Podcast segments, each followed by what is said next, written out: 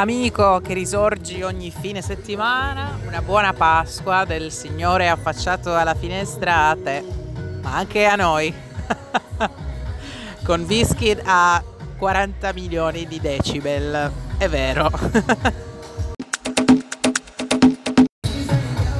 Vorrei davvero parlarti di questa domenica del Signore Dio sempre tuo, eh, più che mio.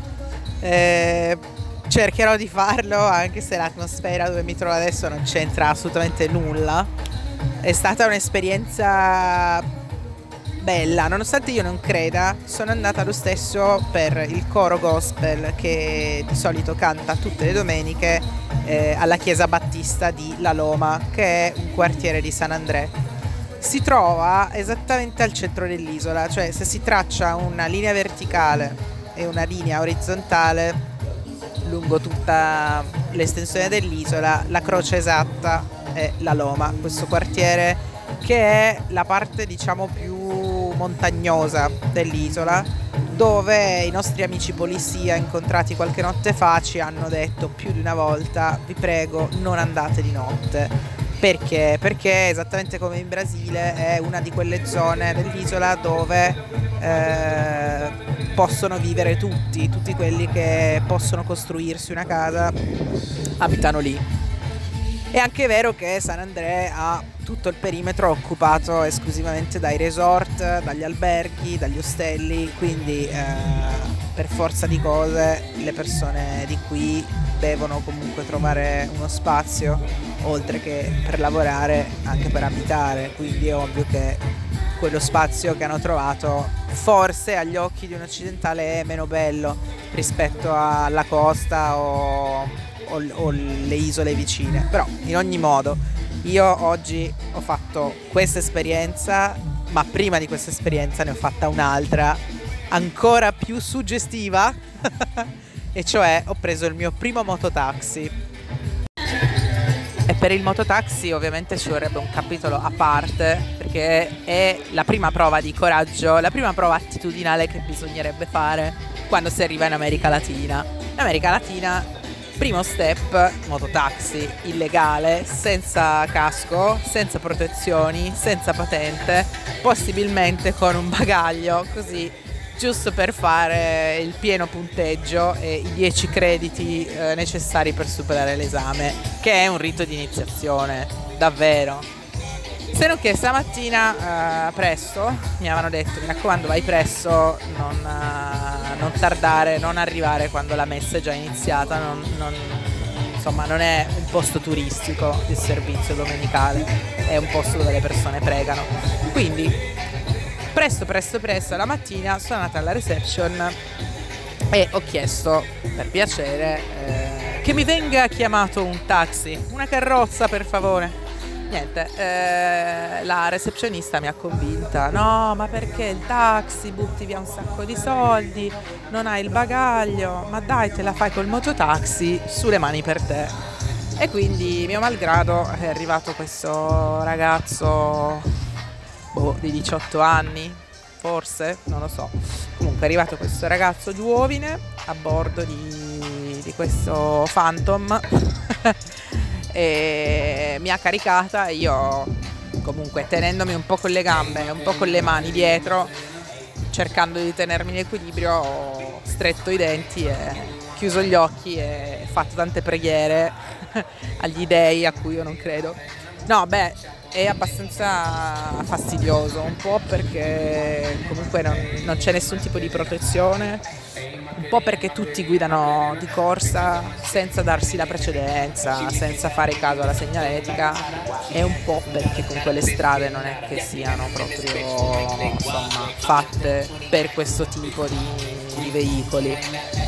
Cioè se hai la golf, la golf buggy o un 4x4 o un fuoristrada tutto bene, però se hai un motorino, delle palle che salta sgasa la manetta, cioè finisci, non lo so, io ho avuto, ho avuto molta paura, però era l'unico modo per andarci. E quindi insomma abbiamo fatto anche questa esperienza. Devo dire, eh, poi comunque dal video che ti manderò eh, lo capirai, devo dire che Tutte le altre persone invece sono molto abituate perché le persone sui motorini vicino a noi, che sfrecciavano vicino a noi, avevano due persone, tre persone, due signore con un bambino in braccio, un papà con un cane a cappello, cioè è una roba molto normale, probabilmente anche il modo più economico per spostarsi, quindi insomma come biasimarli, forse ci hanno ragione loro. Però invece per quanto riguarda invece la chiesa, la chiesa battista si trova seduta fra le paraboliche. Ci sono ovviamente le antenne, i ripetitori e ci sono anche le paraboliche che sono la seconda chiesa praticamente. Visivamente sono forse l'oggetto più alto dell'isola, prima ancora della chiesa, che è stata costruita nella seconda metà del 1800, mi hanno raccontato ed è la più antica che si, trova, che si trova qui a San Andrea. Ce ne sono anche altre, ce n'è una anche vicino a noi nella parte nord dell'isola, però è molto più piccola e non aveva, non aveva il servizio domenicale di oggi. Quindi è una chiesa questa qui di, di legno, completamente di legno, sia dentro che fuori. E dentro tutta infiocchettata di ori e di panni bianchi, di fiori.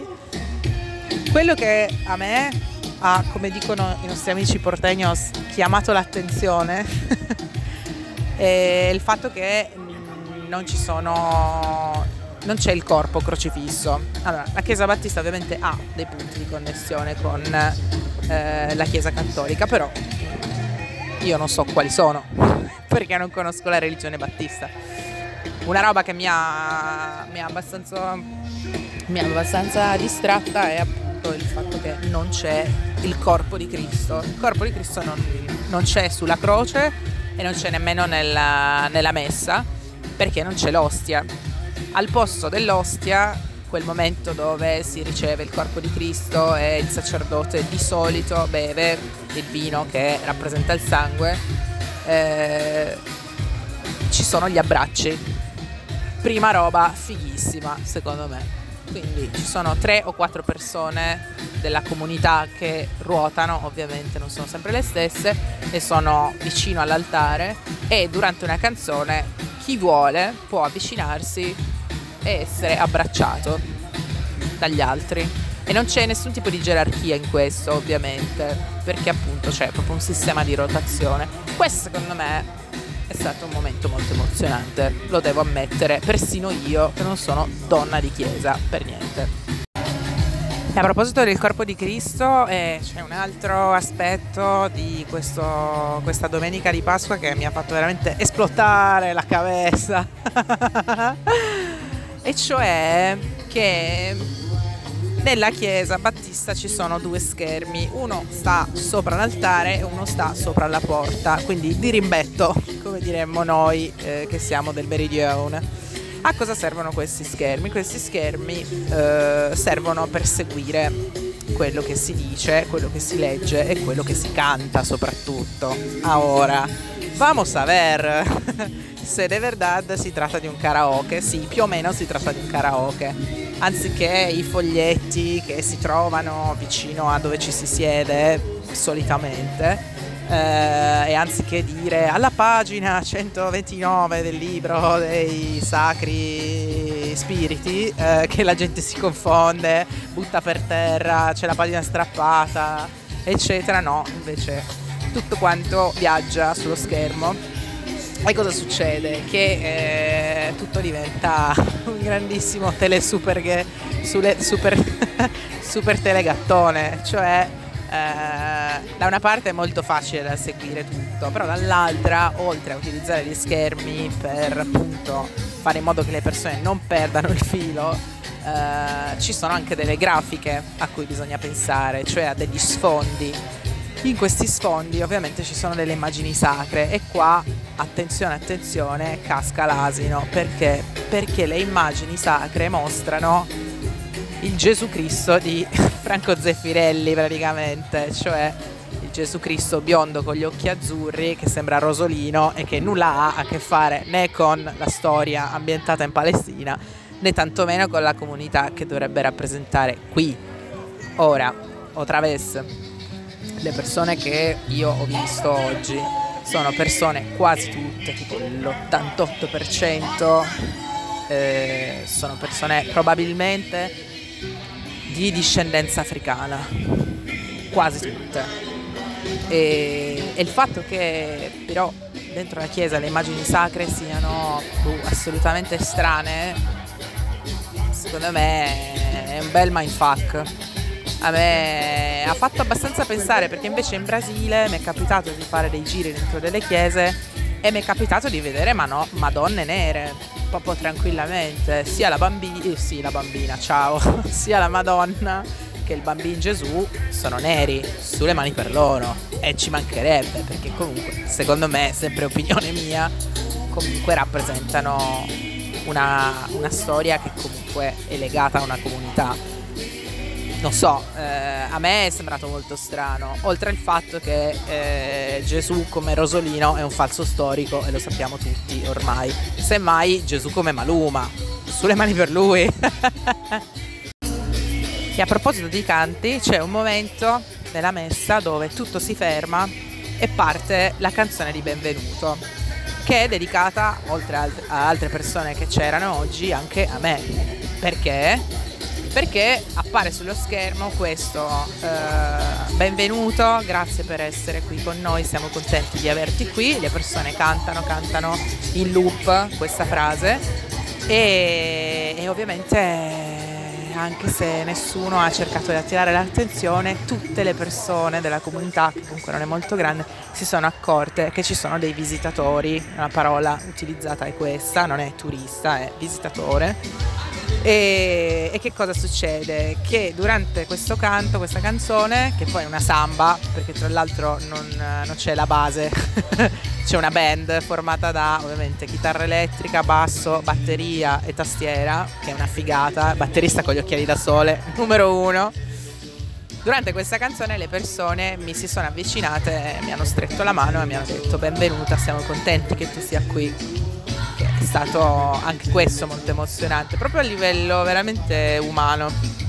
Alla fine di questa canzone cosa succede? Che la persona che ha il microfono in quel momento e di solito sono quattro o cinque tra uomini e donne che amministrano diciamo, il servizio eh, fa sedere tutti le persone invece cioè i visitatori eh, restano in piedi e a turno si presentano alla comunità semplicemente io mi chiamo Kate sono italiana. Applauso. Grande Kate, siamo felici che sei qua, sulle mani per te, così. Che io veramente eh, avevo lo stomaco un po' chiuso in quel momento, però tutto sommato è un'esperienza cioè, di accoglienza comunque, di benvenuto che ti fa sentire parte di una comunità anche solo per tre ore e mezzo, però insomma, bello molto bello. Rispetto a questa esperienza di benvenuto e al fatto che si venga introdotti come visitatori e non come turisti, bisogna anche dire che all'ingresso della parrocchia c'è una, c'è una persona che eh, dice buongiorno a tutti quelli che entrano e che ovviamente ti chiede come ti chiami quando arrivi. E è stato quello che è successo anche a me quando sono arrivata e mi hanno, mi hanno chiesto uh, se, volessi, se volessi accedere alla scuola battista. La scuola battista è l'equivalente del catechismo e viene fatto mezz'ora prima della, della messa. Il fatto è che purtroppo, mio malgrado, eh, è fatto in creolo, che è appunto questa, questa lingua a metà fra l'inglese e il francese e alcuni dialetti africani che comunque si parla qui. E io posso fare grandi cose nella vita, l'ho già detto, però sicuramente imparare una lingua nel battito di ciglia no, quello lo lasciamo a, ai messia veri. E a proposito di canzoni e di parole, eh, le canzoni che si cantavano stamattina erano ovviamente sempre eh, centrate sul tema della resurrezione e sulla uh, Pasqua, quindi cosa si festeggia oggi, si festeggia questo, eccetera. Però ho notato, ho notato due temi ricorrenti che secondo me si intrecciano non soltanto con la, diciamo, la, la storia religiosa, ma anche con la storia della comunità. E sono, e qui attenzione amici, io prendo la ricorsa, eh, voi mettete a 1.5 ma anche a 2 perché qua si allunga il brodo, eh, ve lo dico. La prima è comprare il perdono, cioè in una canzone si parla molto del fatto che Gesù risorge e compra il nostro perdono, proprio con questo verbo qua, e comprare il perdono significa che con la morte Cristo in pratica eh, cancella i peccati nostri, che siamo degli stronzi, e così ci libera da quella che potrebbe essere la condanna no? eterna. Però il fatto che si usi la parola comprare il perdono a me personalmente ricorda la stessa storia di questa comunità dove si compra anziché il perdono, la libertà a un certo punto della storia di chi discende dalle persone che sono state schiave qui. E, e secondo me non è un caso. La dico così adesso perché è successo oggi, però prometto, prometto solennemente che farò delle verifiche per eh, evitare di dire cazzate in generale, però penso che abbia davvero a che fare con questo. La, la seconda canzone che invece mi ha un po' fatto suonare l'allarme è una canzone dove si parla di uh, rullo di tamburi o traves, amici, Gesù come conquistatore, proprio la parola conquistatore. Anzi, la canzone diceva Gesù ha vinto e ha vinto molto più di un conquistatore. Ora, conquistatore è una parola che storicamente significa qualcosa di molto preciso. E anche qua, secondo me, non è un caso che si, si parli di Gesù in questo modo qua. Quindi, per quanto per me possa suonare strano, mi ha comunque fatto piacere vedere come questa religione che arriva qui perché viene portata da qualcun altro non è una religione prestata, nonostante l'iconografia sia rimasta Zeffirelli, ma è una religione che la comunità ha fatto propria attraverso la propria storia, quindi anziché le canzoni e i riferimenti che si utilizzerebbero eh, in Europa, dove c'è una storia diversa rispetto alla storia imperialista coloniale, Qua invece si usano dei simboli che la comunità riconosce e quindi quando alzano le mani e dicono Gesù risorge, bella per lui, parlano anche di libertà, parlano anche di sconfiggere chi ti sta torturando, ti sta abusando e ti sta facendo del male. Ed è una bomba secondo me, però la bomba vera è arrivata dopo. La bomba vera arriva dopo perché? Perché eh, a un certo punto tutti quanti si siedono, i quattro diciamo, sacerdoti, ministri del servizio si fanno da parte, la band smette di suonare e comincia la recita.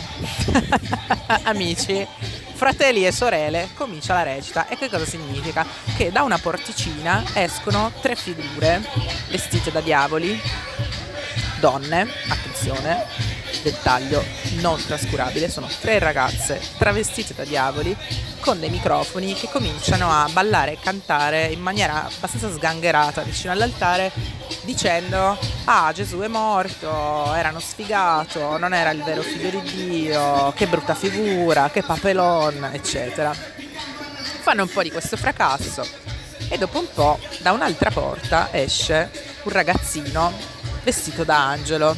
Maschio, attenzione. Questo ragazzino si avvicina alle diavolesse senza dire niente, cerca di prendere il microfono per dire qualcosa, però eh, niente, gli fanno nonnismo male, mentre le persone ridono, le persone sedute ridono e c'è tutta una sequenza di battutacce dove si prende per il culo questo angelo, no, sono sfigato, eri nella squadra avversaria, finisci male, adesso finisci male. Ok, Infine, da un'altra porta ancora, esce un ragazzo maschio, bellissimo, perché bisogna dirlo, scalzo con una tunica bianca fino ai piedi, che si avvicina lentamente al gruppo, che nel frattempo si è zittito per la paura e si è buttato a terra. Lui si avvicina a questo gruppo e procede guardando le persone sedute in chiesa, allargando le braccia e alzando molto bene le mani per far vedere che sul palmo delle mani ci sono dei buchi disegnati chiaramente. E questo ragazzo eh, sta recitando ovviamente, però l'effetto generale è stato di grande gioia, grande applauso, quindi tutti a un certo punto hanno iniziato a battere le mani e a gridare Grande Gesù, fagliela vedere, sono delle teste di minchia, avevi, avevi ragione te, sei un figo, bravo. Insomma, si apre un'altra porta grazie a un aiutante e le tre diavolesse, diavolesse escono e rimane soltanto l'angelo e Gesù che si danno un 5 alto e scompaiono.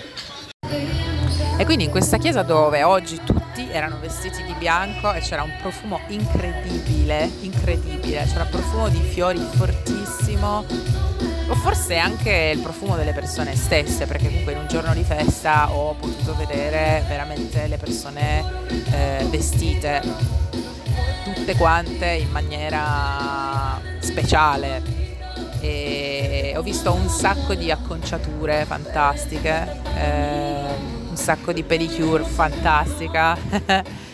E e comunque ho visto che le persone dentro la chiesa non vanno per sentirsi degli stronzi in virtù della vergogna, del peccato, del senso di colpa, che sono i tre pilastri su cui si sorregge la religione, perlomeno nei miei ricordi, ma è un posto dove si va per innanzitutto incontrare gli altri, eh, per ballare, per cantare, per ridere, per piangere anche, perché ci sono dei momenti in cui le persone piangono.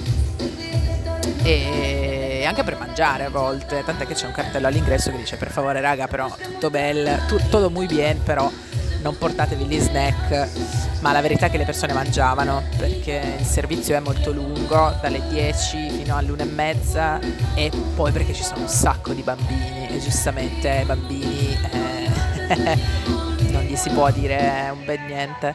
Tra l'altro nella band di oggi c'era anche un bambino di non lo so, 3-4 anni con una chitarra di plastica che era stato parcheggiato lì dalla nonna perché rompeva le balle alla mamma. Gli ha detto adesso stai qua sotto gli occhi di tutti, a fianco ai musicisti grandi, così non puoi, non puoi muoverti. Quindi l'ha, immobilizza- l'ha immobilizzato lì, è stato abbastanza bello da vedere. Anche come, per esempio, eh, la messa si conclude con la canzone di Buon compleanno, perché ogni settimana si canta questa canzone e sugli schermi appare il nome e il cognome della persona che quella settimana compie gli anni. Quindi l'ultimo round di applausi, di, di canzoni, di, di balli è stato fatto sì, sulle note di buon compleanno. Secondo me una bomba anche questo perché alla fine è un senso di comunità in più rispetto al ok siamo qua perché, perché crediamo tutti nella stessa cosa, sì d'accordo, però siamo anche qua perché, perché ci riconosciamo, perché sappiamo eh, che lavoro fa quella persona, quanti figli ha quell'altra persona e quando arriva una persona che non è di questa comunità noi comunque abbiamo un momento per lasciare comunque la porta aperta se quella persona vuole entrare. Poi ovviamente ci sono anche degli altri aspetti che mi hanno fatto pensare che forse per me questa è una visita che rimarrà una visita e basta. Però tutto sommato per essere, non so, per essere un, un momento religioso che io pensavo, ok, vado, vado per il gospel e basta, perché è questo quello che mi interessa. In realtà ho scoperto che no, c'era molto molto molto di più ad aspettarmi e non ovviamente dal punto di vista spirituale. Io vabbè, eh, l'ho detta cento volte questa cosa e lo ripeterò di nuovo, io non credo, però credo nelle persone tantissimo e dopo oggi forse ci credo, ci credo anche di più.